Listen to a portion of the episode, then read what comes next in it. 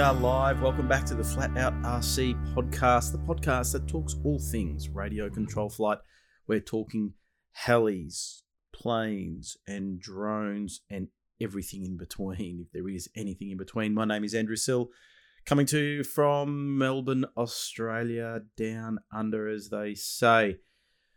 Well, got a good good guest today. Uh, Ian Howard from Desert Aircraft Australia is the man. Uh, those of you that are living in Australia, you would know the man.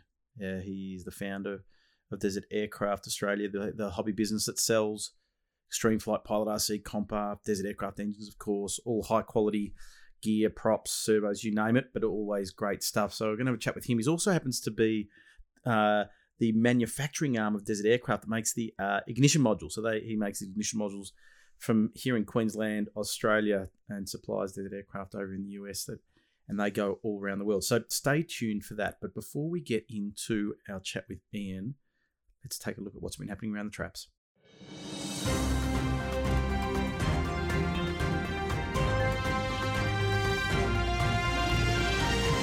What has been happening around the traps? Well, it's interesting to see around the world how different countries have responded to the COVID outbreak and how some countries are allowing model flying.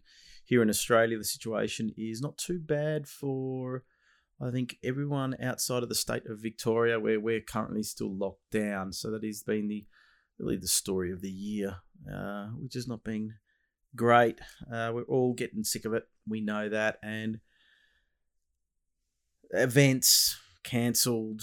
We'll look to 2021 now, and hopefully we'll have a vaccine or something that will uh, sort this COVID situation out. But we're looking good in Victoria. I reckon we're maybe two or three weeks away from potentially getting back to the flying field. So if you uh, operate a flying club in the state of Victoria, start getting ready.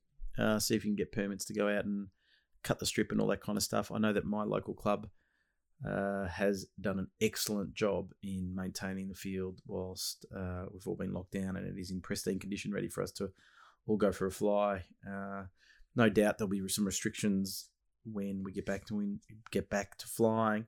Interesting to see that the the, the our COVID numbers here in Australia are relatively low compared to other places in the world. We had Gernot Bruckmann on the podcast last week from Austria, and it seems like uh, they're relatively free. They can all go flying despite having 700 or so cases a day.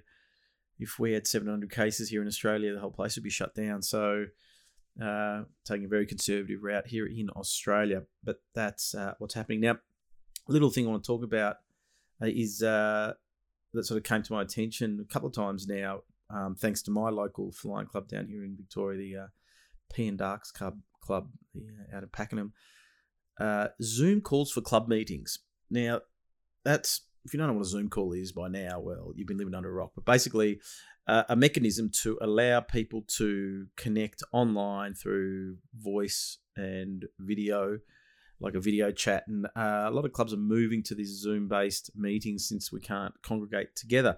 But I think they're actually a great way to go. Uh, uh, they just had the um, AGM annual general meeting at the P and Darks Club, and they held it over Zoom.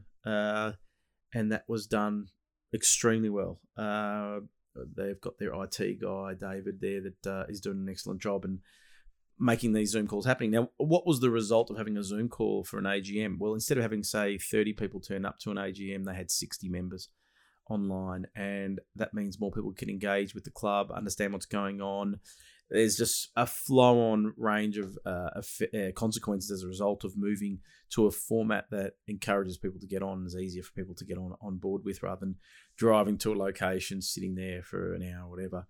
Um, running the meeting, no doubt, would be easier face to face, but it is an excellent way of getting people connected. Was, look, you could actually have a physical club meeting and Zoom Zoom it at the same time, live stream it, and I think it's a great way of getting the club. So consider that. It, there's even functionality in Zoom where um, oh, they were having like a vote. You can press a button that says hands up, and they can you know vote on different decisions, and everybody can have their say. And the more people that can have the say in the club, the better off it is. Often you see people jumping up and down saying, "Oh, we didn't get a say." Well, you didn't turn up to the meeting. That's why. But now you could run a Zoom meeting at any point in time on a weekend, and an evening, or something, and, and people just get on no matter where they are. through their smartphone, through a telephone, if people don't have, you know, aren't internet savvy, that kind of thing.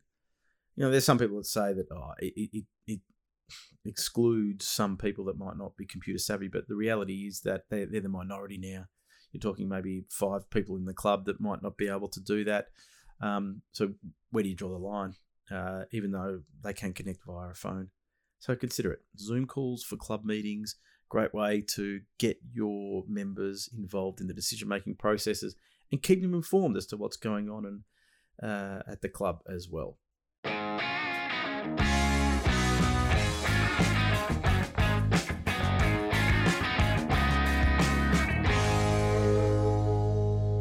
now to the special guest being Ian Howard. Now, Ian's been a guy that uh, I've tried to get onto the podcast for a while. He's been a really busy man during this COVID period. A lot of sales happening up at his store, Desert Aircraft Australia, located in Brisbane, Australia. Uh, as I mentioned in the introduction at the start of the show, Ian runs the Desert Aircraft Australia business, but uh, as the Desert Aircraft name suggests, he's involved in the manufacturing of the ignition modules for Desert Aircraft. He's, a, he's been an electronics uh, buff for, for quite a while. And uh, so knew the guys at Desert Aircraft from the start and got involved in making these ignition modules, which he does an excellent job at. He actually designs them and, and manufacturing. Now, I visited Ian and had a chat with him about the ignition module manufacturing. And I went up there, oh, it was probably two years ago now. Happened to be in Brisbane for some work, had my cameras with me, and I shot shot a video with him Unfortunately, I lost a lot of the footage because I had a corrupted hard drive um, before I could actually produce the video on the business. But I, I managed to salvage uh, one interview that I had with him uh, around um, the manufacturing ignition module. So jump onto YouTube. So Ian, uh, been in the hobby for a long time, running the business for a long time now as well. Uh, great modeler. So anyway, enough of my yapping. Let's go over and have a chat with Ian Howard. Well, it's my pleasure today to have a great guy, a guy that I've spent some time with. His name is Ian Howard, the man behind the business Desert Aircraft Australia. Ian, thanks for joining me. You're very welcome. Well, uh, it took us a bit of time to get this podcast happening. You've been a busy, busy man, and we're gonna we're gonna talk all about how busy you are at the moment. But before we get into it, a lot of people know you as the guy, the man, the owner of Desert Aircraft Australia one of the best hobby stores uh, going around in Australia. But before we get into the business, let's share the story behind the man Ian Howard, and starting with where your journey in aero modeling um, began. Where where did you get this bug for aero modeling? Well, actually, I flew control line as a kid, very unsuccessfully. Um, was fortunate enough to go to a high school that had um, like summer school, not, not not during the holidays, but like the last few weeks of school, they dedicate half the days to doing other stuff like sport or hobbies or whatever else. And they offered a one of the science teachers offered uh, doing uh, control on aircraft, and I did that. So that's I guess that's where the journey began, and that's where the the, the taste started. But um, yeah, back when I was a kid and back then, electronics was always my hobby. That's what I used to do, amateur radio and hobby and electronics. But I, I, I had a taste of uh, of model aircraft then, and it was always there in the background. Yeah, something you just can't shake. So then, so you started control line, and then did you do the male thing and have this break and got into things like cars, and then found women and that kind of thing, or what happened after your control line days? well, control line was only ever at school. It was with a couple of mates that also did it at school. Um, yeah, cars. I bought a money pit called an MG. I had um, one of those as well. It kept me very poor. Oh, tell uh, me. Oh, well, uh, what what model did you have? I had a 63 MGB. Okay, yeah, I had a 73 yeah, MGB. So, my, I was born into an MG family. My dad was into them, and and I was fortunate enough when I turned 18, he gave me an MG. But it was yeah, oh wow! It's a long story behind it though. I, I think part of it was that he really wanted it as well, and my mum said, "Give it to him." so we actually had three MGs in the family at one point in time. Gee. Well, my father begged me not to get it. Did he? but, but you know, I had a very reliable Holden Kingswood. Please yeah. don't buy that MG. Yeah. He was um, uh, an A grade mechanic, although at the time he was uh, working as a toolmaker. Uh, and he knew what he, he was in for if I bought an MG, and that was many weekends working on car. Yes. So- and and thus we did, yeah. yeah, that's right. Hmm. And so then you got into back into flying when? Um, it was many years afterwards. So I, as I said, my hobby as a kid was electronics. I did electronics as a business. I worked for a, a company in Sydney doing industrial electronics, and was there for many years. And they wanted to open up a uh, an office in Queensland. And at the time, I wanted to get the hell out of Sydney. I'm not sure why, but just had enough of the place. So I put my hand up and said, "I'll do that." And they were crazy enough to let me. And so I started this new business in Brisbane, and I was nervous and anxious and pacing the hallway. And my wife at the time said to me, "You've got uh, a model plane kit in the cupboard. Why don't you just get that out and build it?" And of course, she regretted that. Yeah, I was about to say just- it's her fault. it just overtook my life. It's a so um, I end up joining the local club, and um, yeah, she never saw me again. You know, off I went. Now, what was the model? Who can we blame for that model? Uh, it was I can't remember the brand, but it was a 15 size trainer, and um, had a 15 size OS RC motor. And I very quickly learnt that 15 size and trainer are, um, don't go together. It was three channel, so um, it had no ailerons. It was just rudder, elevator, and throttle. And a couple of the local club guys, which was the Larks in south of Brisbane back then, um, took me under their wing, and they could make that plane do anything, including rolling circles and all sorts of things.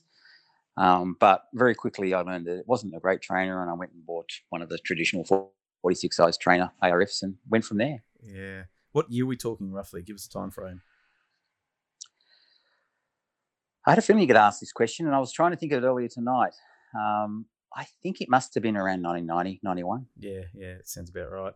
Now the and then Mm. So you kept on progressing. Uh, What was your next step after the the, the, the trainer sort of era? Oh, you know, the the trainers and then the low wing and then anything that went a bit fast, we tried playing with. Um, you know, just the typical group of mates. We did all sorts of things.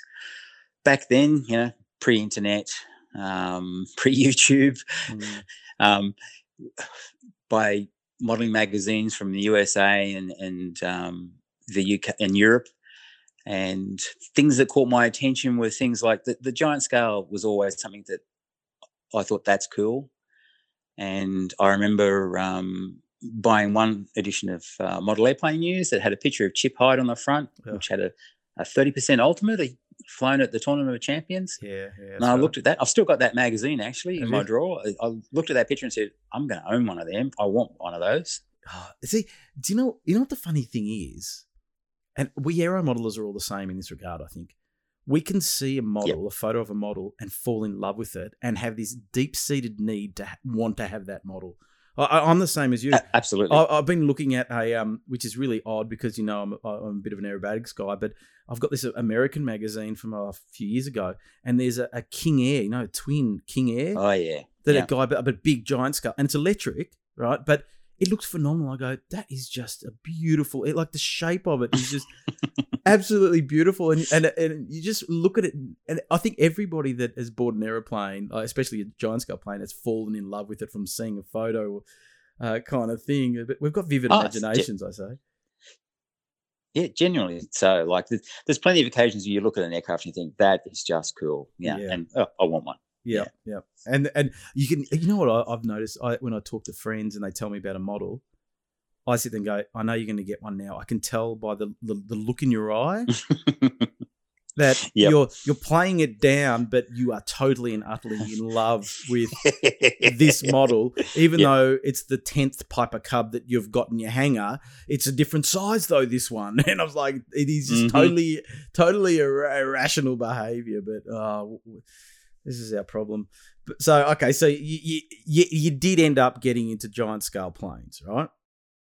I did. Um, a few of my mates were at the time buying um, model design. I don't remember that company, Ernie, Yeah. uh, in uh, South Australia, that was uh, making basically cut foam core wings and fiberglass, you know, cowl fuselages and things.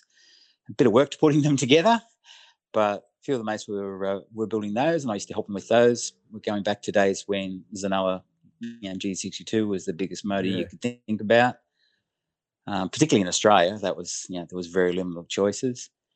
Um, but I, I, I had my heart set on an ultimate, and there's no there was no kit you could buy. There, you you couldn't buy a kit, um, particularly in Australia. But even then, I think Chip's kit was originally a Godfrey design. Um, so I ended up buying some plans and made a plug and a mold and Wow. made fiberglass uh, ultimates. We made a few of them. Yeah. Uh, had a couple of mates that had them. I had a couple myself because the first one I did a spectacular low pass inverted and did a whoopsie at an air show with a crowd, Oh. smoke on. It was Yeah, spectacular. good one. Well done. Loved it so much I had to build another one. Yeah. That's how that was my first giant scale model, and that, that's how it came about. Was I, I made the plug, I made the mold, and made it myself. That's awesome. Now, and how did it fly? Very average. what was it? A bit, was it a bit on the heavy side? Do you reckon? No, it's no, it flew well. Uh, in fact, the last one I, I I built and flew for some years, um, I sold to a guy, and he flew it for years afterwards. The top wing did eventually depart one flight, and he put it on the deck okay. But um, bipes are interesting characters. Bipes are different to. You know, I guess my passion would be more monoplane aerobatics these days. Bipes I find twitchy, less precise. So yeah. um, but they're they're show planes. They they have a presence about them, and that's what that's what I really liked about it was that this thing is awesome. You know, uh, a seventy inch Ultimate was was an enormous plane back in those days. Not so much these days. Yeah, no, I'm I'm with you in regards to the biplane thing. Uh, I I think they look great in the air, but most people that I talk to that fly them say that they are yeah not not as not as not as precise as a monoplane. But Hmm. there's a couple of things that put me off by like. I love the look of the biplane, but I just don't want to own one. I just don't want to go to the field and have to deal with two sets of wings whilst I'm setting up. Even though I know everybody's made it easier and all that kind of stuff, but it's just like oh, a plane can have two wings and it's easier to set up than having four wings to, to set it all up. But apparently, like a mate of mine's got the uh, the Pilot RC Pitts, which he got Yep. from you, and I am. I said to him, I want to do a video on it. We're going to do a video once he maidens it after this whole COVID situation. We'll see. We'll get his feedback because he actually had a Hangar Nine Christensen Eagle, and he didn't really like how that flew. And now it'd be interesting to see how the Pilot RC. But um, I do another friend who's got a Pilot RC Pitts, and he does like it. But anyway, so okay, so you built this this this. Oh, I question about that. The ultimate you built. What about the wings? Did you did you design the wings as well, and, and you know cut them out of foam, or what did you do? Yeah. So they they um, the original Bob Godfrey design because that was what I ended up with was a set of plans from Bob Godfrey, which is a guy in the US from many years ago. Um, he used foam ribs and the traditional build-up wing, but with using foam ribs Yeah. that were like quite thick, like ten or twelve millimeters thick. Okay. Um, I wasn't going to do any of that. That's just too much work. So we just cut foam cores out, laid uh, carbon fiber under balsa sheeting, uh, and vacuum bagging. Like I was fortunate, I had a couple of mates that were uh, talented when it came to uh, composite materials. So I learnt enormous amounts from them. And yeah, we built ourselves vacuum bag systems, modified old refrigeration compressors, and my, you know, I, I made electronic controls for adjusting the pressure and, and maintaining it. And Yep, to just vacuum bag foam cores and um, lay out the rest of the fiberglass. Yeah. Yeah, that's awesome. And then uh, what was the next step? Well, did you start competing in IMAC as well in those days, or Not with that. Um, so that was just a show plane. They used to go around. Um, took it to Shepparton one year. It was it was interesting that um, the story of Shepparton, the one of the officials once uh, when I was down there with it, when it was on, idling on the um, flight line about to take off, he pointed out and said, "Who certified that? That that's not safe. You can't go in the air." And yeah, it had been a model that had been flying for five years at that stage and never missed, never hiccuped, and it was just one of those things where it highlighted how in the giant scale area, a lot of people had no understanding of what was good and what wasn't good. You know, so um, what I ended up doing was, um, I think the next step was a visit to the USA to Las Vegas at the Tournament of Champions and seeing some of the cool stuff there. Getting involved with um, Fiber Classics, which became Composite ARF, Andreas Gietz, and uh, yeah, got some of his models, and and that's what I played with uh, IMAC with with some Composite ARF models. So at this point in time, it, it's I'm safe to say that it's at that point in time you did make the move to the industry after the Tournament of Champions kind of uh, visit and that kind of thing. Would I be correct in saying that? Yeah, it came a little bit after the first visit to the Tournament of Champions. So that's where I met Dave Johnson, who's the owner of Desert Aircraft in the USA. And at the time, he was the USA distributor for 3W engines out of Germany. Um, and I had my my ultimate. I had a 3W70 twin, and one of the visits to the uh, tournament of the champions, Dave was having his fair share of issues with the way 3W were conducting their business. He he wasn't having a good time.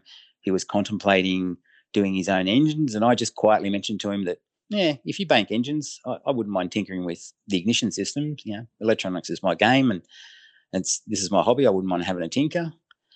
And yeah, out of the blue, twelve months later, I think Dave contacted me and said, mm, "You better start because we're going to make our own engine. So do you want to make an ignition?" And that's how I got into the business. Initially, it was uh, part-time business making the ignitions for desert aircraft engines. Yeah. So what you were doing, ma- ma- manufacturing yourself at home, or um, I was. It was a it was a home business. I had a full time other business doing industrial electronics. I was into motor control equipment, um, and the ignitions was just something I did at night and on weekends. And it slowly grew and grew and grew, and then we got involved in um, fiber classic stroke Composite ARF. So it grew a little bit more, and then eventually uh, we made the decision one day that um, I'm going to go from one to the other and, and walked away from my other business and started Desert Aircraft full time. It's a big move. Starting a hobby business. Now, so okay, so you, well, so so the name Desert Aircraft Australia was that really there from the start, as a result of the work you do with uh, Desert Aircraft, or how did that come? Yeah, about? look, um, I guess I was cheeky. I, you know, I I was a doing the stuff for Desert Aircraft, and when I started selling, you know, his engines and other stuff uh, here in Australia, I said I might just use your name. You know, why not? And he was cool with that. Dave Johnson is like the nicest person in the world you'll ever meet. He is a superhuman being, and he taught me lots of stuff about customer service and how you look after people and exceeding expectations and things like that. He he just lives and breathes doing everything well. And uh, yeah, when I think about sometimes in an awful situation, I think to myself, what would Dave do? Because he is a, a, a great person, and he's you know at, at, back when I was just simply a customer of his, buying 3W engines from him and, and stuff like that. He always exceeded my expectations. He always went above and beyond. So, yeah, he's just a, a, fantastic person, and, and that's how, yeah, if that was my guiding force with the whole thing. So I used his name. well, I think you'd be proud of what you've built because I think when when when I mention the word Desert Aircraft Australia to anybody, nobody has uttered uh, muttered uttered muttered or uttered or muttered a bad word about DA Australia. That they all say the same thing.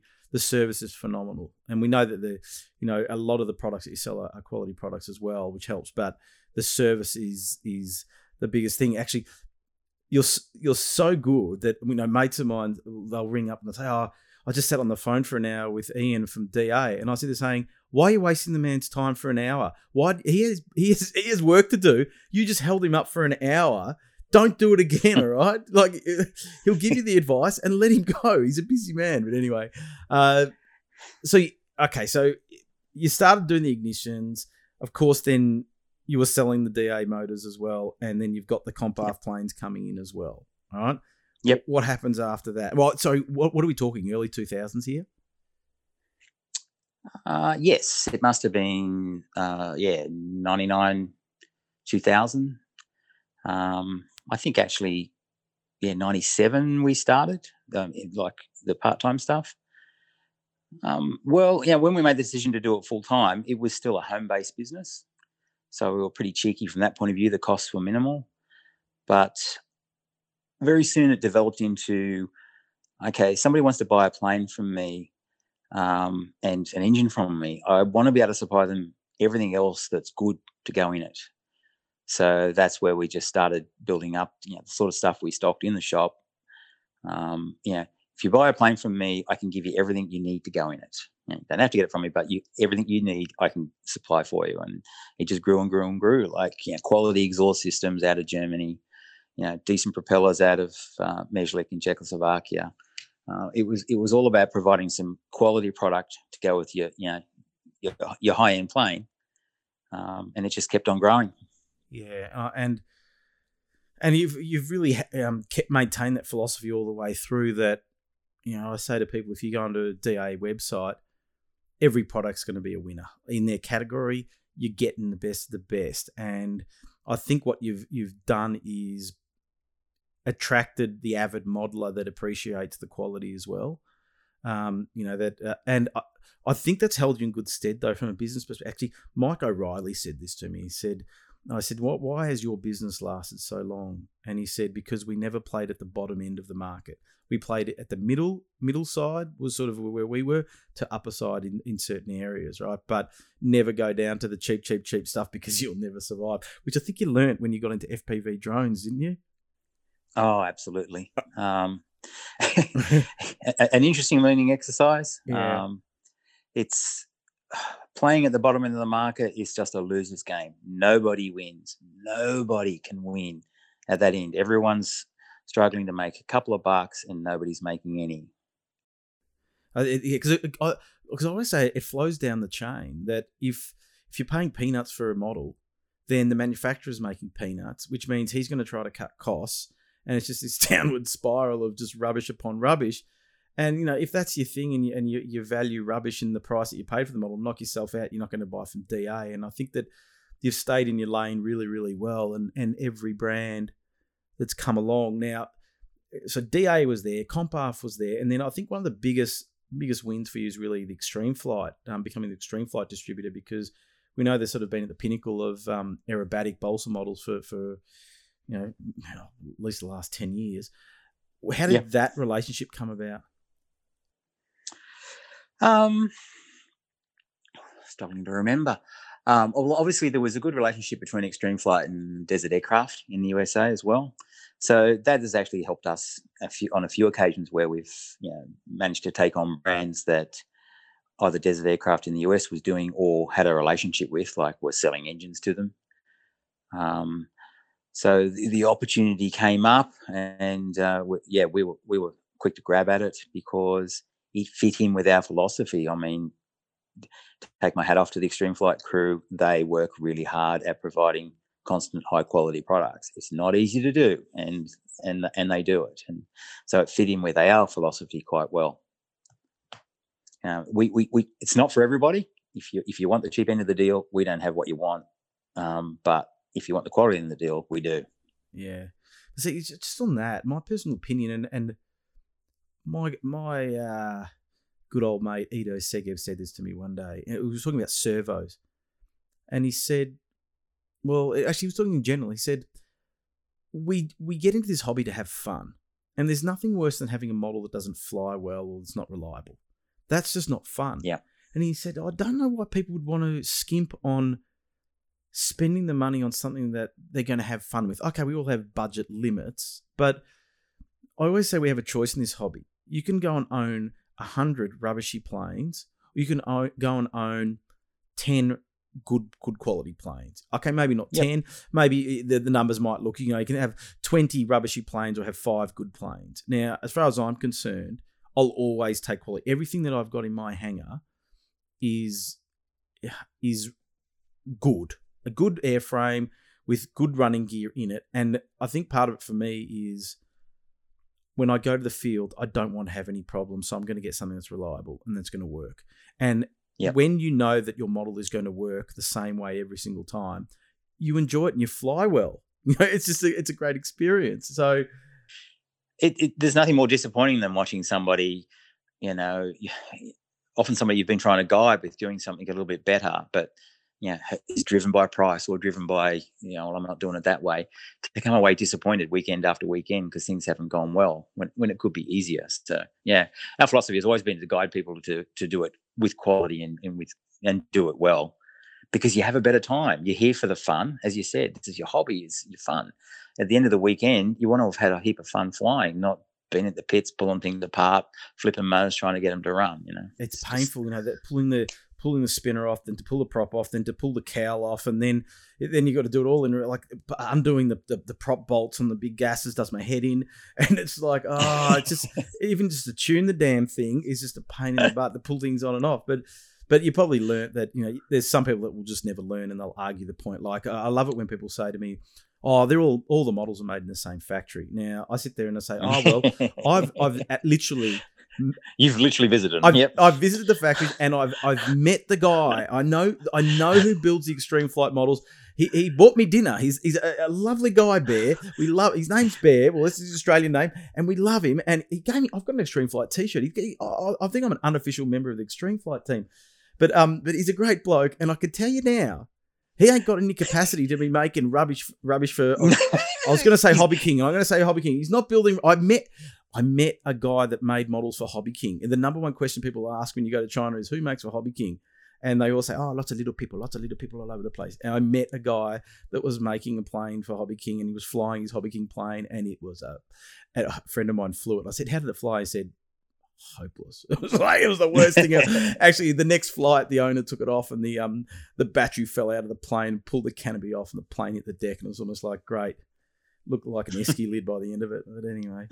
But um, okay, so extreme flight, you've you've been there, and I think the the next the, the next competitor to extreme flight you've sewn up as well uh, relatively recently even though i think you had them early on which was pilot rcs back in the fold with da and yep. and just off air, we were just mentioning how great their airframes have, have become. Our, especially probably the last, what do you reckon, four years? Do you reckon it's been where they really Absolutely. moved ahead in leaps and bounds with with the with their models and um and producing some beautiful aircraft now.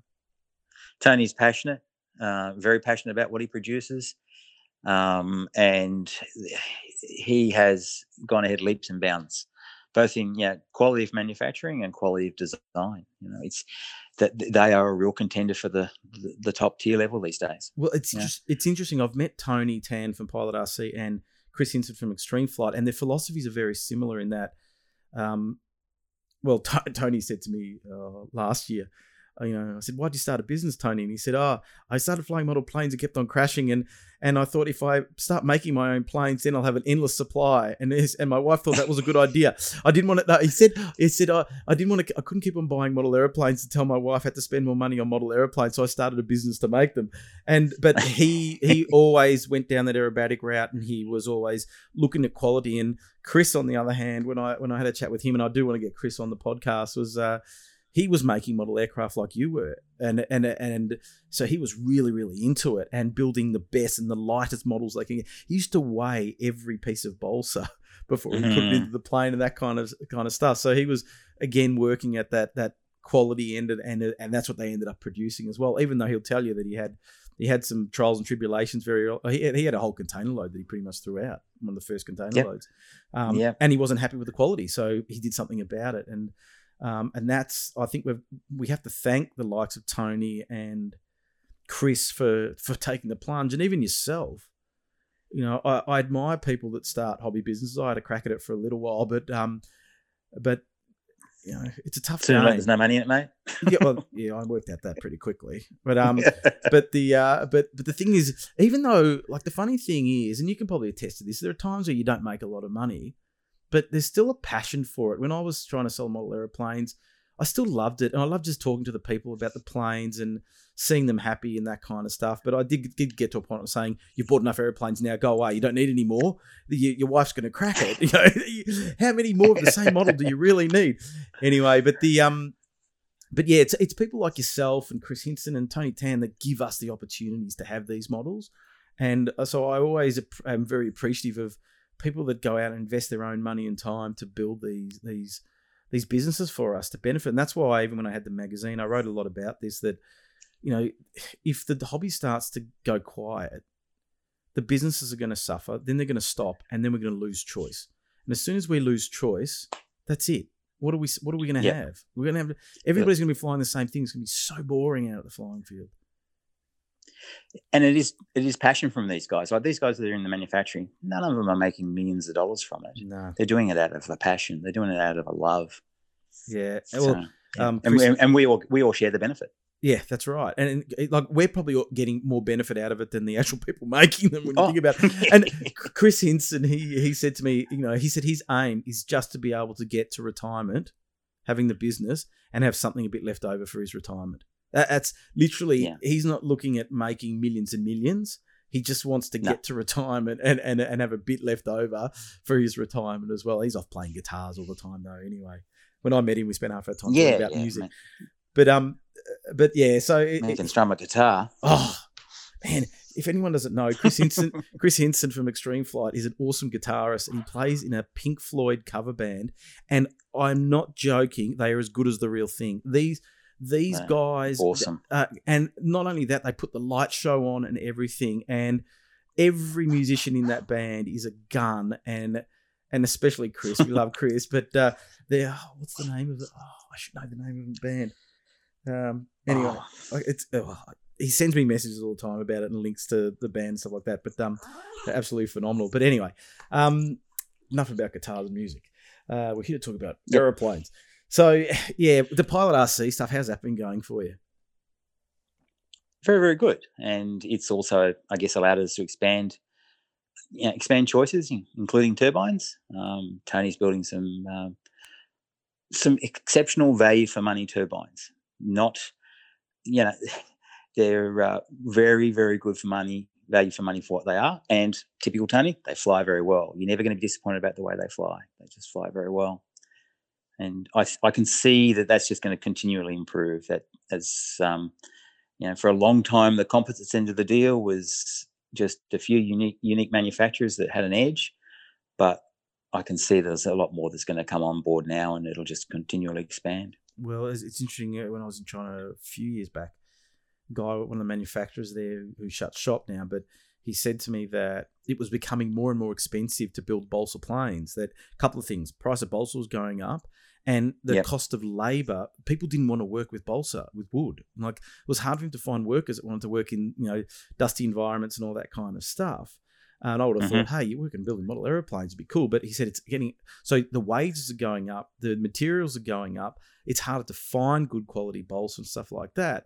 And so he had started developing composite planes, all right, and he was trying to do a 30cc extra kind of plane. And Yep. I saw the prototypes and stuff like that, and they looked phenomenal. But he was still wasn't happy. He said the the the, the wings are too heavy in the composite for that size. That they probably need to go to a balsa, more traditional wing. But um, but he said one of the biggest things was that he needs four people involved in making a balsa plane, and with the composite plane, he needed two. And Oh, um, okay. and yeah. so his labor costs would come down and so we all sort of agreed that maybe the composites are the future and i was i mentioned this i think in a previous podcast about um, sort of had a, a discussion a monologue about um, what's next in the hobby and i've been watching what this guy out of um, he's, he's originally from the middle east i think but he's from uh, he's living in germany Ramy RC he's got a youtube channel and how he's making Mhm. um, composite planes like airliners like 787 kind of stuff and airbus a350 and he's making molds out of um, 3D printing molds and then laying up Yep. carbon fiberglass using 3D printed molds. And the molds don't last, but it's almost like a one off. But I sort of pose that question is is that where we're going to end up with a lot of carbon kind of models and composite models? But we know that with smaller planes, you can't build you can't build a composite plane, you know, light enough. yeah, like there's a there's a limiting factor on on how Yeah. small you can go and still maintain the the, the best uh, you know what uh, power to weight ratio. Um, yeah, the smaller composite planes are very hard to make light enough. but what's interesting to see though is this shift. So a lot of the IMACers, a lot of the freestyle aerobatics guys who traditionally went down that CompARF krill kind of route are now moving back to balsa. And, and you look in Europe and what's happened in Europe, where you know you'd go to the the XFC competition and and you know, the field, the entire field was either flying like a CompARF or a krill, to now going and flying balsa planes like you know extreme flight lasers and extras and slicks and that kind of thing. And, basically, Extreme Flight and Pilot RC are probably the, the, the, the major brands that we're seeing in competition now. That, and I've, I've asked a few Europeans that I know about that and why they made that shift, and they said they just fly lighter. They just and I think the flying style, and I blame Jase the Ace Dussia for this, and I've said this to his face, and I keep on saying to him, it's all your fault. You started this right where the Yep. more aggressive flying, and as Edo Segev said to me once, he said, we couldn't fly like Jase does. We didn't have the, the equipment that enabled us to do that. The planes were heavier and Yep. weren't as snappy like they are now. But even in saying that, Chris Hinson said to me that he doesn't want he doesn't really want the planes to be much lighter because if they get too light, they just turn into kites. So there, I Yeah. think he's found that that you know, like with the I think with There's the a definite sweet spot. yeah the Extreme Flight Extra 104, the difference between the version one and version two was one kilo. Mm. And the, the wing was the same, bigger ailerons, but put some carbon construction in it to bring the weight down a fraction. But he said, that's it. Don't want to take any more weight out of it. it it'll lose its flying characteristics if you do. Yeah. So it's I think watch this space. You know, if if carbon fiber became more cost effective, I'd see probably say we'd see more of that being used. But um, you know, we'd have these. Imagine if we had these uh, crashable giant scale planes. You could ditch it and oh look, it's still in one piece. So that's strong. But uh, I don't know. I think I might be dreaming. I think so. Actually, actually, just on that point, this is a question without notice. What do you think the next bit of technologies that will come into aero modeling? Like, where you know, I'm talking future stuff. What do you think's gonna gonna gonna happen? Hmm, that's interesting. I'm talking about like the, the models themselves, not you know whether the hobby will survive. Okay. anything, but you know, from a technology perspective, what do you think? Ooh. It's yeah, you know what? I, I find it hard to imagine because you're constantly getting surprised on what stuff does happen. Um, yeah, what you talked about as far as you know, being able to crash and just pick it up and go again, possibly not that sort of thing, but certainly to the point where the techno- technology is going to not let you hurt something, is going to stop you from doing something silly. I, I can see that happening eventually. It's um, it's, it's already playing with some of that now, but um, because of um, you know what they're doing in the UAV industry with a, a whole lot of that sort of stuff, that will trickle down to models. Um, so there'll be, there'll be some very clever stuff. I I reckon that you know what the future will be. Mhm. exactly what you said, taking it to the next level, which is automated flight. It's going to be boring as anything, but what will end up being like, we'll have IMAC sequences being flown autonomously. And what it will be is people will be sitting at home programming their flight controllers. They'll press start, and this plane will take off. It will fly the IMAC sequence and then land, and you'll be judged on your coding prowess on how well you can code that, that aircraft. Except you're not a modeler anymore. You're a UAV pilot. And, Yes. Uh, yeah, don't fit the rules. Yeah, but do you know what's funny? There's the with all the UAV developments, the RC hobbyists are the guys behind it that are making that are, that are involved in the trials and Oh, yeah. tribulations of it. Like um, my mate Craig Bavery has been on the podcast. He works for a company, and I said, "What do you do?" You know, he's with a UAV company. He goes, "Well, I'm there with a radio control in my hand. That when we launch this little UAV thing, that I actually fly at line of sight to make sure the thing thing can actually fly." All right. And then when they move it to autonomous flight, I'm actually there with the controls in my hand as a backup to flick over to me if something goes wrong. And without having that, and the other thing is, I said, who builds the model? He said, I do. They need people that know how to build model aircraft. I know how to build Yes. model aircraft. Been doing it for years, and he's got a passion for it. And so they, I have to buy all the bits and scratch build these planes to their specs, and then go and test them. And off, off we go. And actually, it was interesting. Joe Finicchiaro, who's the secretary of the VMAA down here, his mm-hmm. background was in the Air Force, and he was employed to fly drones, like target drones, at you know target ranges, so that people could uh, it could shoot down model airplanes to practice shooting something that's in the air that's moving. Yep. And that was his job Yep. for years and years and years. So, you know, but yeah, no, I think that this autonomous thing. Actually, I watched a video the other day on YouTube of um, solar panels that uh, you put on a wing, and I think that could come into it as well, where we've got electric powered planes that uh, are hooked up to solar systems on the wings that have to be a bit more efficient than what they are today. But this guy had set up a whole bunch of, he, he'd made this little foamy sort of flying wing and mounted all these solar panels on it and managed to actually overcharge the lipo battery from the solar cells. Um, but there's a lot of yeah technology in that, and he had automated flight routes, so he just press a button and the thing would fly around figure eights, whatever that he'd programmed in. So boring as far as I'm concerned. Something like having the sticks in your hand and twiddling them around. Well, it's no longer modeling. I mean, and I guess that's you know even when you go look look at it from a CASA point of view, uh, if you have, aren't having direct control of the aircraft via the sticks in your hand, you're, you're no longer a modeler. You're you're a UAV pilot. Different set of rules. Yeah, I know. Let's not get started on the rules. I'm all confused. I actually, I actually don't know where we're at at the moment because they propose stuff and I don't know whether they've come in or not. Someone asked the question the other day, and um, I, like I said I was talking to my brother actually, who's a pilot for Virgin Airlines, and not that he's flying anything at the moment, but he um, mm-hmm. I said to him, you know how they say you're allowed to, you, you've got to be, what, five and a half Ks or something from an airport before you can fly a model aeroplane. I said, where are they measuring that five and a half Ks from? Is it the center of the runway? Is it the end of the runway? Is it a designated point, the control tower?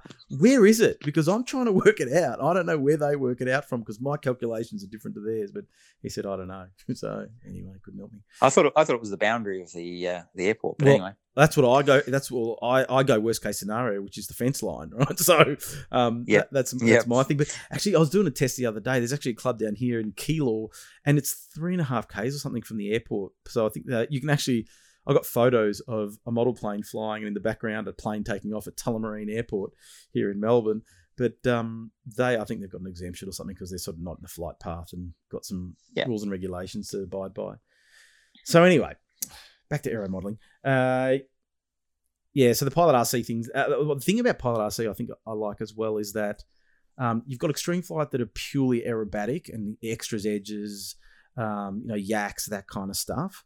And that's pretty much where they they play. If there's a new aerobatic model, like they've got the new Game Bird that came out, but you're generally going to be those traditional aerobatic planes where Pilot RC has really moved into the jet era um, area and you know, every episode I say that this jet thing's just gone gangbusters around the world. Everybody seems to want to have a jet now, and Pilot RC are providing a lot of those sporty kind of models, but they've they've, they've dabbled in all sorts of different things. So, like you said, yeah, they've also done lots of civilian stuff as well, like yeah. you know, big decathlons and uh, Cessnas and things like that. Yeah.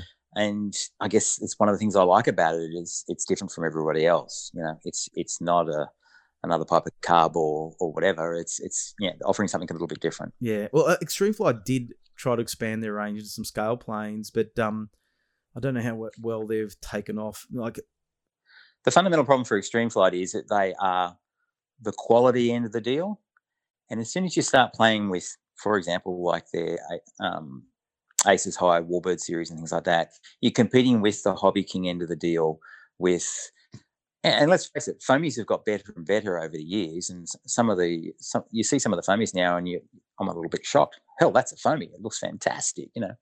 Um, and the, the, flying's got better, um, but it's a very cheap end of the deal. Whereas Extreme Flight are making a quality end of the deal. It's hard to compete there. I mean, their models are exceptional, and and the guys that have them love them, but you're paying more for what looks like the same thing. Um, you don't necessarily see the differences that easily. So yeah, it's always a struggle. Um, Chris Hinson at Extreme Flight said to me that the aim that they had with those models is he said a lot of say the warbirds actually don't fly that that well, and so their aim was to take their learnings of what they've done with aerobatic planes, extreme flight planes, and bring some of that into the warbird stuff, like you know the the the airfoils that they use and things like that. So what you end mm-hmm. up getting is a, a warbird that is as close as scale to possible, but they might make some, they might deviate in some slight areas that you wouldn't even notice. Like, you know, they, yep. they had their Focke-Wulf. And, and so what he was saying is you're going to buy a, a, scale model that flies really, really well. And I yep. asked a few guys when I was in China a few years back, they had these, a group of guys brought these Focke-Wulfs out, the extreme flight Focke-Wulfs, and, and they all said, yeah, they're phenomenal. They're like almost like pattern planes. They're that good.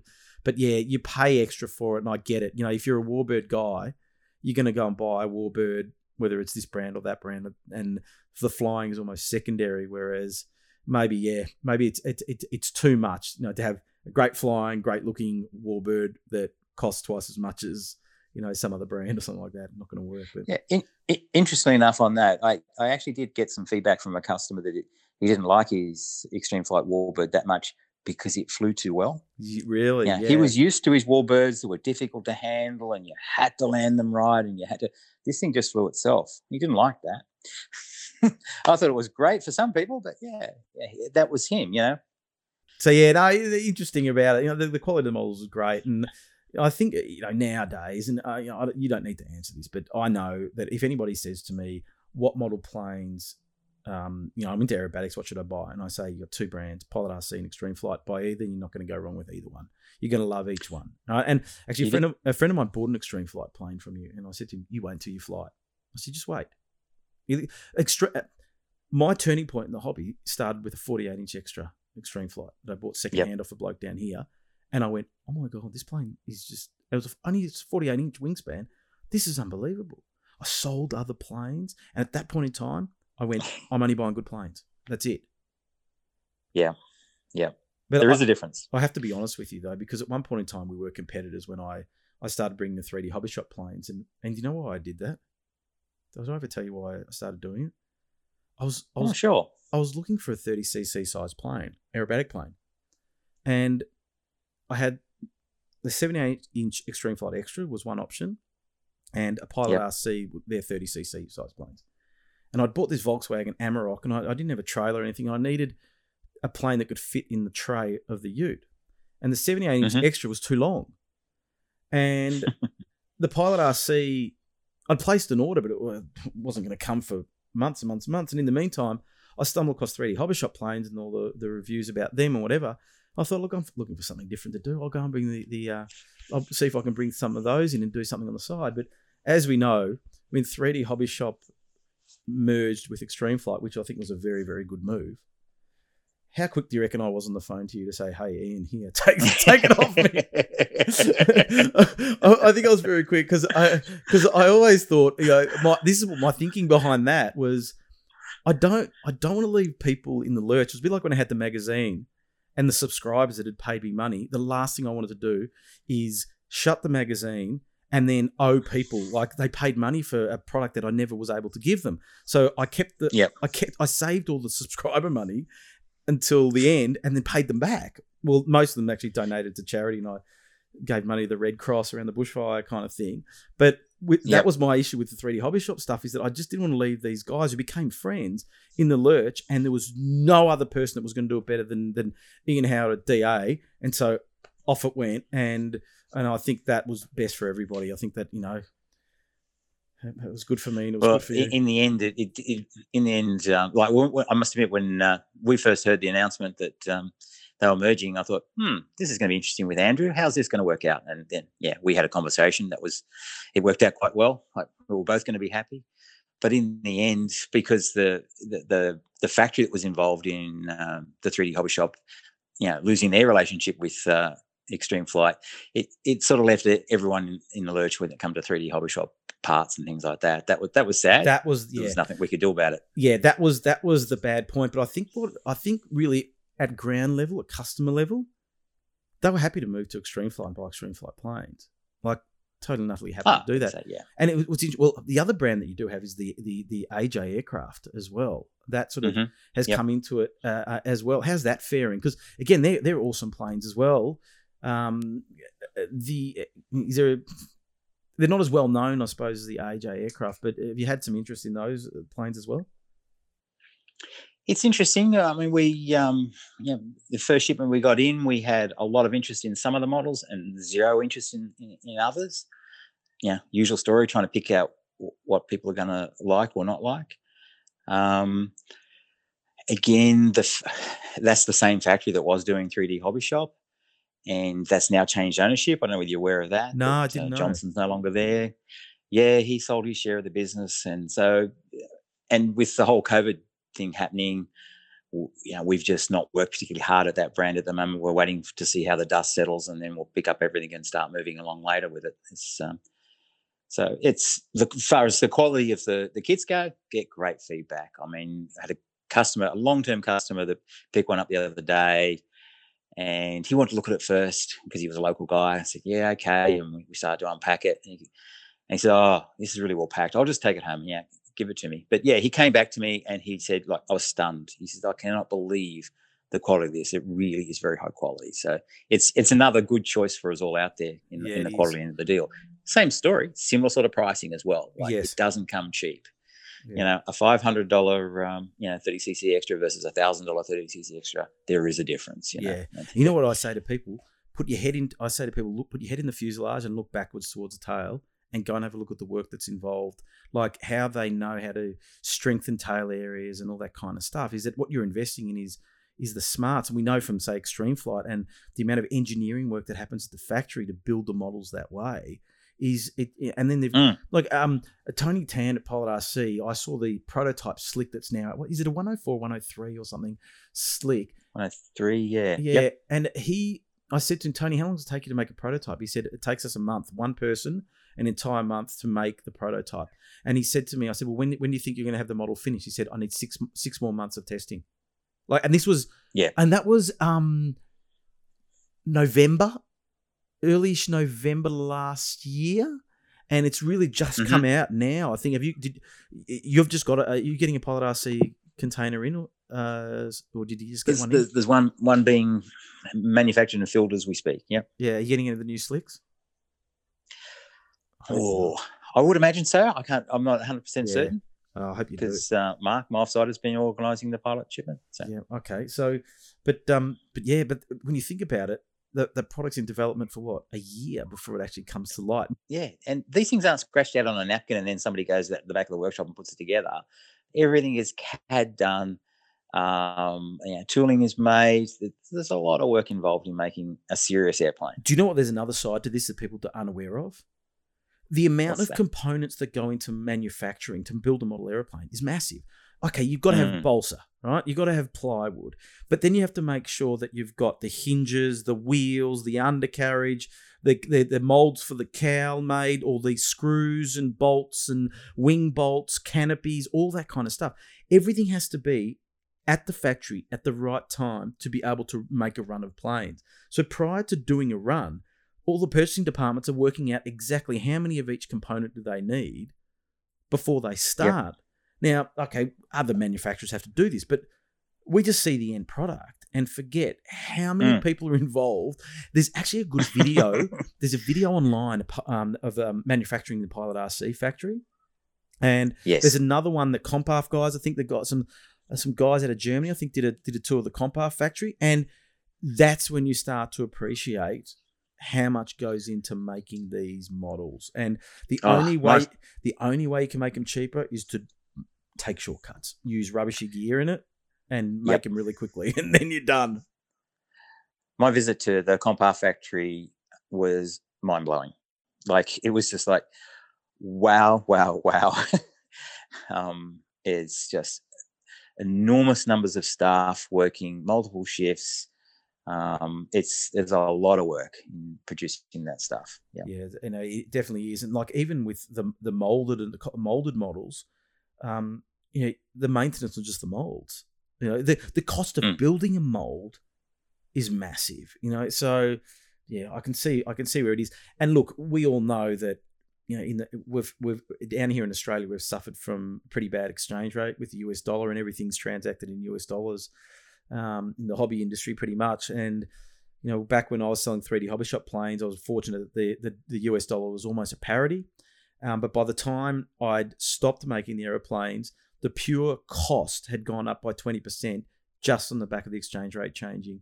Um, and, Oh, yeah. And, uh, Easy. you know, Yep. you and I know that you can't sit there and carry 20% because most of the time you're not even making 20% margin on, on the sale of the aeroplane, let alone having room to soak it all up. So if anyone who says to me that, oh, DA's making a fortune and ripping us all off, load of rubbish. I'll tell you, I can tell you that firsthand experience of being in the industry. Well, you, you've seen some of the raw costs on involved in some of this stuff. Yeah. Like, and particularly like if you look at Extreme Flight in their smaller, like the 48, 52, 60 inch Yeah. stuff.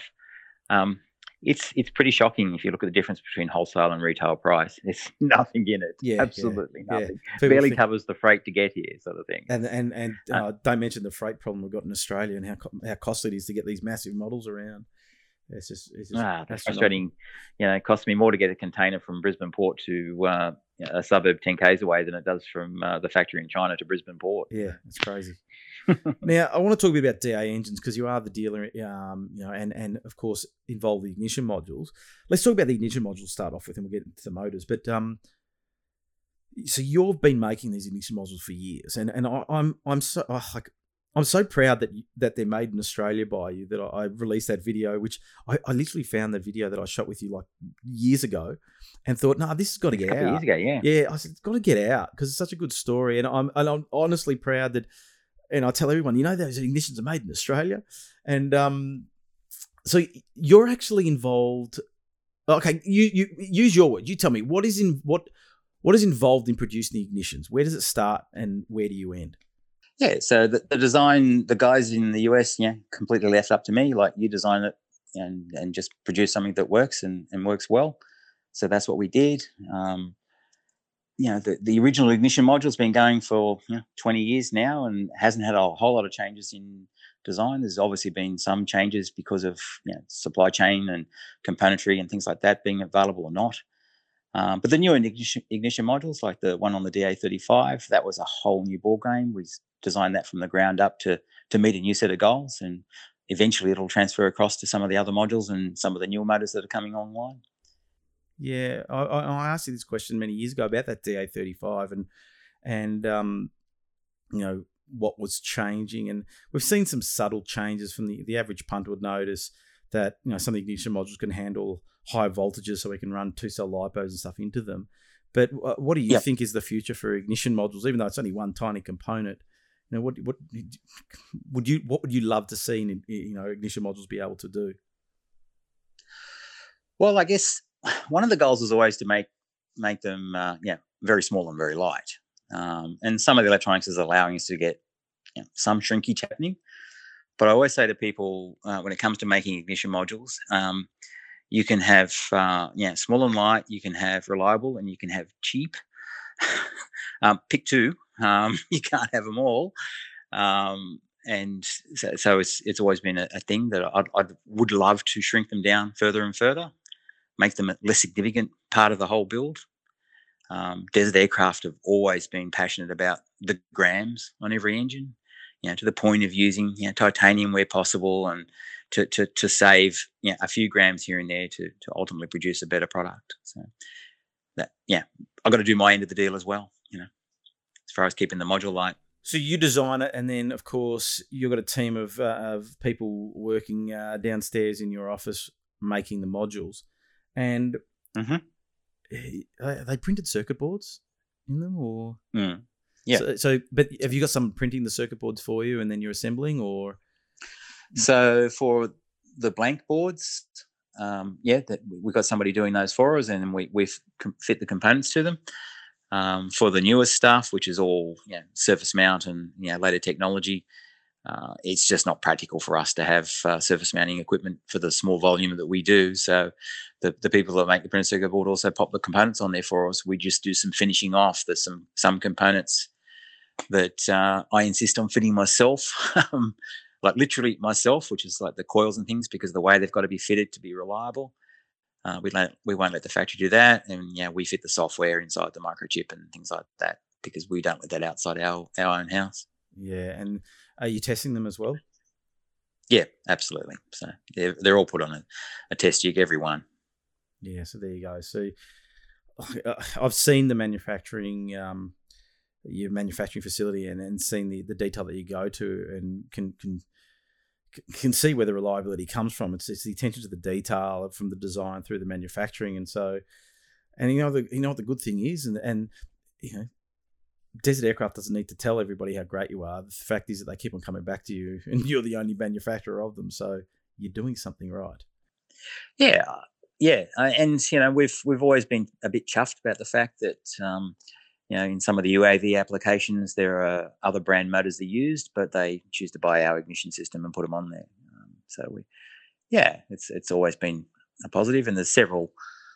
Um, there's even a, uh, an Australian company that's well into making uh, you know fuel injection systems and things like that for UAVs and uh, smaller engines like that, and they choose to use our ignition module on oh, their really? system. I was going to ask you about yeah. the EFI thing. Do you ever think EFI will ever come into the modelling space? eventually, yes. It's it's that whole volume, you know, increasing to get costs down. Um, that as the technology gets better, it gets cheaper to make. Uh, eventually, it will, yes. But um, uh, it, it will be awesome to actually. Um, and I must admit, it's always been one of you know, Desert Aircraft's goals is to eventually produce motors that there's no user, no customer adjustments on it. You just plug your fuel line on, plug your power system in, and um, start it and go fly. There's no need to touch anything. Just the same as your car, sort of thing. You know, you don't tune your car. Um, just everything. Just isn't that called the turbine? but I, pretty I, much, yeah. by by by absolute has to be because if yeah, yeah it's, it's got to be that way, otherwise it won't run. Yeah, that's right. Well, I, I I'm I'd love to see EFI because the only well, the, the the the if you do tune your engine well, you should just leave it. Like it, it should continue to run. As Brian Winch used to always say, we don't tune our, our whippersnipper motors. They're tuned once and we just leave them forget them. Like people yep. twiddle with the If it's got quality quality components, um, if you're finding yourself that you're you know reaching for the needles all the time, there's something else wrong. Yeah, yeah. Now, I, I, say to my customers all the time, now if you had to tune that that needle in quarter of a turn, uh, to get it to run, stop and go looking because there's something else wrong. Like you know, the, the carburetors are that repeatable that uh, it's rare that you're going to need to do that. There's something else wrong. And, um, if with quality component, that's the case. If you got if you got rubbish components, well, yeah, then you can spend a lot of time you know, chasing what the hell's going on. Carburetors aren't consistent, things like that. Well, I um, I I've, I've got a DA one twenty, one of my models, and it was a second hand motor that I got oh, years ago and I had I hadn't run uh, run it for years. I literally ran it for the first time about four or five months ago. This thing sat idle with no fuel going through it for four years, maybe. Mm-hmm. It started within three flips of the of the prop. Actually, yeah, it started with the, the, the throttle linkage. I hadn't done the throttle linkage; it popped up, popped out or something. The throttle linkage, and it still started. And I'm sitting there on the throttle trying to, you know, raise the throttle, and the thing is sitting at idle and I'm thinking, man, started, and then I worked out, oh, the the, the the, the throttle travel was out, and it popped the old connection off, and I I thought, oh, I'm an idiot, but I thought, how good is this motor? This thing's been sitting there dry as anything, and it just popped within three flips of the thing. I went, oh, now I know what people say, you know, about the DA engines, and and it was really smooth. But how reliable? Like, of course, you're going to tell me they've been reliable, but honestly, you're servicing, uh, you've sold a lot of DA engines here in Australia as being the, the, the, sole distributor, but you also repair them. You know, how reliable are, are the DA engines? Well, I guess, you know, I've never serviced any other brands or had very little to do with it, any other brands except for many years ago. So it's not, yeah, I can't really compare them, but I do do a lot of engine repairs, and the vast majority of it is because unfortunately somebody's decked something or had something go wrong. Um, it's not like we get you know, lots of engines in for repairs for that have just you know, failed for no apparent reason. Of course, it does happen. You know, things go wrong. Um, you know, bearings can fail. You know, you you can have issues like that that happen. But uh, that's why you have you know warranty. That's why you have backup and service. And got to say, you know, dealing with desert aircraft, you know, they're the best in the business when it comes to to warranty and backup and service. Like that, that their their whole attitude is you know fix first, get the customer going, ask questions later. Like you know, the important thing is to, to to make that desert aircraft engine happy again and make it purr away. Now, I, I've got this I've got this theory that when someone gets onto a forum or Facebook or something and starts asking about uh, oil that you use in a motor, you know they're running out of things to talk about. But when it comes to DA motors, that, DA recommend Redline oil, right? And there's all these theories out there. Oh, they've got to deal with Redline and all this kind of stuff. What is your experience with motors running various different types of oil, Redline versus others? Right. So I to hear straight from the horse's mouth of what the difference is, and should we be using Redline, like DA says? Yeah. Look. Uh, firstly, there's, there's, certainly no deal between Redline and and, uh, and Desert Aircraft, either here or in the US. Um, the guys from the US you know, started using the Redline and noticed immediately uh, it was performing better and engines were running cooler than other oils they previously tried. And I always say to people, Redline isn't the best oil for every engine in the world. That's that's not necessarily the case, but it really works well for these engines. Now, it may not be the best oil for your two-stroke motorbike. Uh, yeah, maybe Motul is for, great for that, but our experience has shown that in our particular engines, the engines run cooler uh, and are much happier on a redline oil. So that's why we recommend it. Um, I wish I could recommend something that was half the price, but it's not. Like there are some close seconds, and it's not the only oil that works, but it is the best one that we've found. Engines are happiest when they're running on redline. What about when you pull the motors apart that have been using redline versus say another oil? Is there any difference in carbon buildup or anything like that? There can be, but with a two-stroke motor, there's a lot of variables. Um, you know, how how well the engine is tuned, how you know propped or underpropped or overpropped or well propped the engine is, um, and how well it's cooled will have an impact on those sort of things. Um, you can have the best oil in, oil uh, in the world inside your engine, but if it's running too hot, it's running too hot. You know, rings are going to stick. Um, but for like for like installations where we've had, or we've even had guys that have gone from using brand Z oil and moved to using Redline, there has been a noticeable change in the build-up. The, the, the carbon build-up in the engine is certainly much softer, like it can be wiped away. Um, yeah, from the point of view that yeah, there's no hard carbon build-up. When the engine's tuned and cooled well with Redline, it just runs very clean. Yeah, okay. Now you're doing most of the repairs, aren't you, on the motors? I like am. You yeah. personally, you know, so you've been working with the motors for a long, long time. do you ever do you ever get bored of it? You know, here comes another motor. they all look the same inside. Well, it was interesting with the whole COVID thing. Um, initially, when uh, everyone got locked down, uh, suddenly everyone thought it was a great idea to send their motor in to be serviced because it's, there's been nothing wrong with it, but I can't fly it at the moment. So you might as well just check it over and, and you know, go over it for me. So we, just, we got inundated. It was like, oh no. Actually, tell us a bit about the impact of COVID on your business. You know, what's it been? Well, you know, we went initially from being particularly nervous to um, at, at, the moment we're still thinking what, what we're ever worried about. Know, we have been busier than we ever have been. The biggest impact we've had is supply chain. We just cannot get a lot of product. Even simple things like uh, Zap CA, you know, we couldn't get any for a month. It, it just got dried up all supplies. But uh, from a business point of view, we've been really busy because I think there's less choices for people to spend their money on. You can't go for a trip overseas. You you can't go for you know, do your traveling.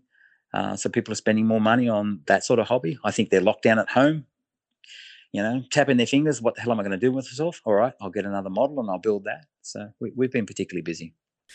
Now, one of the things I want to talk about is um, this changing in engine sizes, which I find fascinating, which then drives a change in uh, plane design as well. No, no, no, no, no, no, no, no, no, no. Is it the other no, way around? No, no. You reckon? I'm, I'm the I'm the engine guy, so I'm blaming the aircraft guys. Okay, so the aircraft guys keep changing the size, and then they, then they say to us, "Can't you build a bigger engine?" Oh, why don't you build a smaller model? Yeah, yeah. So we have the 30cc, the 35cc, the 40cc, the 50cc, the 60cc, the 70, 75, the 80, the 100, the 110, the 120, 150, 170, 200, blah, blah, blah, and beyond, right?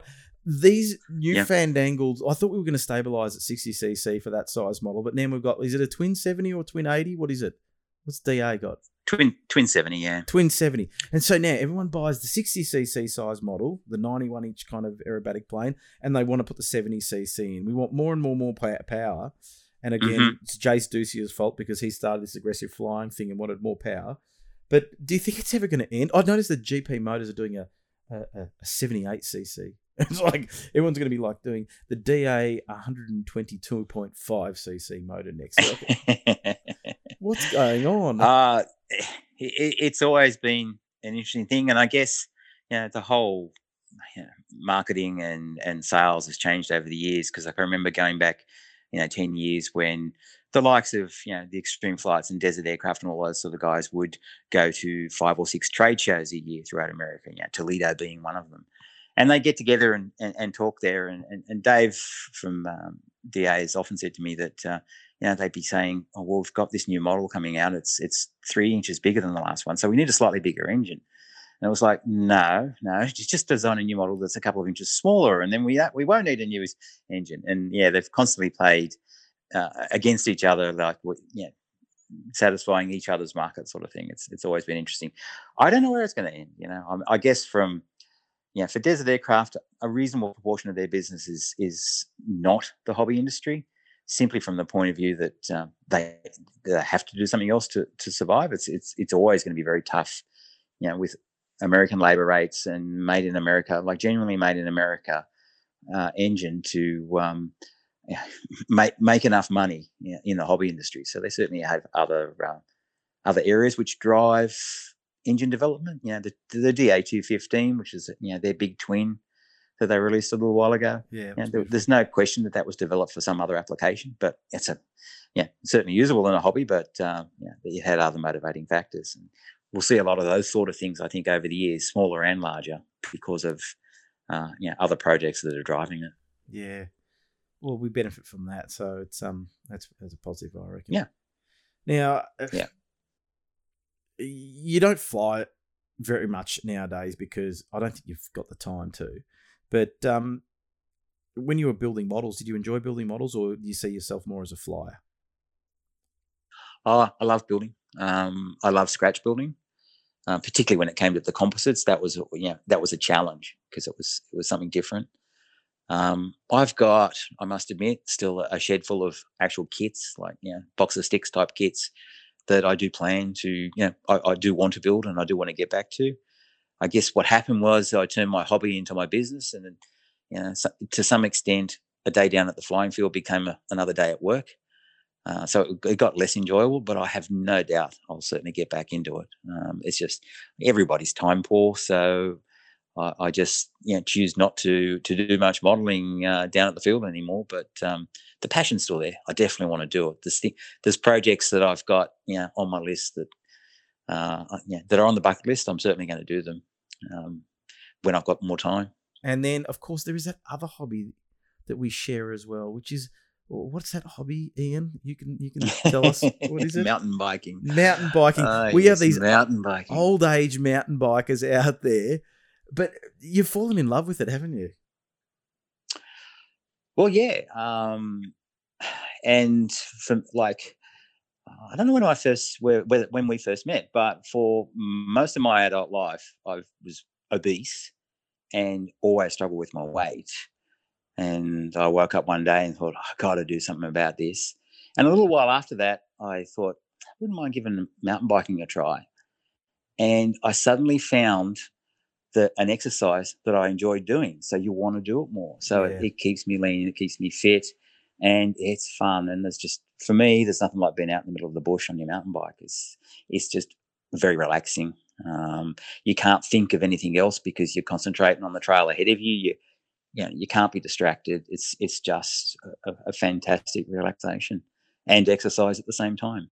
Now, if anyone was interested in starting a hobby business, what would you tell them?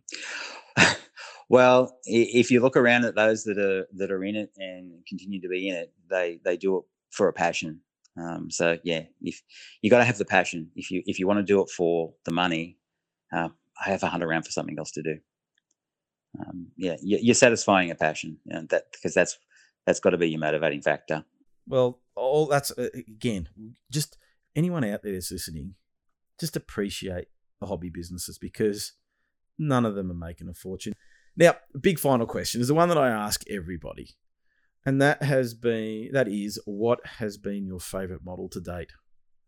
And don't say mountain oh. bike. I know you got a new mountain bike.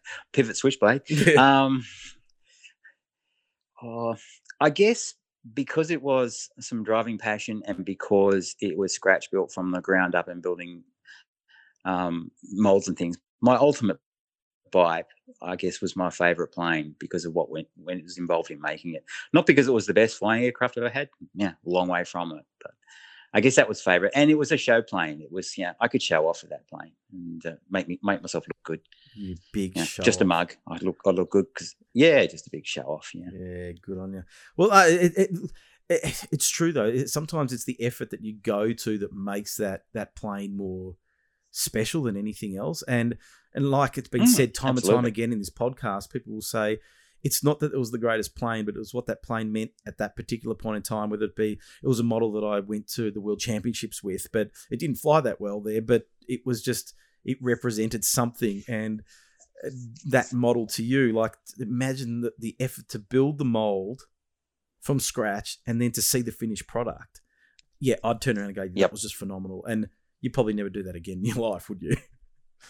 You know, go and build a mold and off you go. But um, a big thank you, Ian. Yep. All the best. Uh, good to see that you're handling this COVID thing. Uh, plenty more stuff to come from DA. You've got you've got deliveries coming. You've got Extreme Flight order coming in. I think. It's actually arrived, yep. So some, some happy customers are already starting to get their models. And uh, as I said to you uh, earlier off air, when I said, Have you been reading our email? Because, yeah, there's an email going out tomorrow, yeah, letting everyone know that some extreme flight kits have arrived and are on the website. Yeah, excellent. Well, no, well done. And don't forget, what's the web address again for Desert Aircraft Australia? desertaircraft.com.au. Yep. Yeah, get on down, go and have a look and see what they've got. They'll deliver Australia wide. I'm not getting paid to say this, but uh, that's okay. I'm proud supporter of DA Australia. And also, yes, whilst I got you, big thank you for your support with Flat Out RC magazine from day dot. You were there, and you were there from the first edition to the very last edition, and I will be forever grateful, and I owe you a lot for that. And I, I appreciate it. Even though I didn't make any money out of the magazine, I appreciate everybody that gave me money to make it happen. well, it goes along with the hobby business. You didn't actually get into it to make money, did you? Because No, Yeah. not really. I thought Yeah, it'd just be a little bit better than what it was, but but you know what? In saying Well- that, it was okay. Like it, it was the change we needed. Unfortunately, it just didn't work out, but it was certainly the change we needed. Big thank you, Ian. Thanks for joining me on this podcast, and all the best in the future. No worries, man. Stay safe and all the best to you and the family. About to leave, already packing. Come with me, I'm not really asking. We'll get away to a place where we don't know. Another great episode of the Flat Out RC podcast, and a big thank you to Ian Howard once again for joining me. Uh, really enjoy having a chat with me, and They keep on rolling along. I, I thought I was going to be struggling for some guests a, a few weeks ago, and I've got a few banked up and a few more lined up as well. So we'll continue rolling with them. Uh, you know, we are. Well, I started this 27 weeks ago or something like that. and We've managed to produce a podcast every week, and the main reason is because I really enjoy doing it. I actually do love having a chat with people about uh, their life in the hobby, and, and it doesn't matter whether they're a famous person, like we've had the Gernot Bruckmanns, the uh, Ali Machinchys, the Jase Dussias, we've had those kind of guys on the um, on the podcast, but also bringing you some down to earth modelers. We've got another great one uh, coming next week, all the way from remote Australia, Northern Territory. So trying to get across all the states. Plenty lined up, plenty more to come. So thanks once again. Don't forget to subscribe to the Flat Out RC podcast and connect with us on our Instagram and our Facebook pages as well. And of course, YouTube. Uh, can't wait to get let loose. We've got a whole bunch of videos that we want to shoot around some models and that kind of thing. So please stay tuned on the Flat Out RC YouTube channel and, and subscribe. Thanks everyone for listening. I'll be back next week.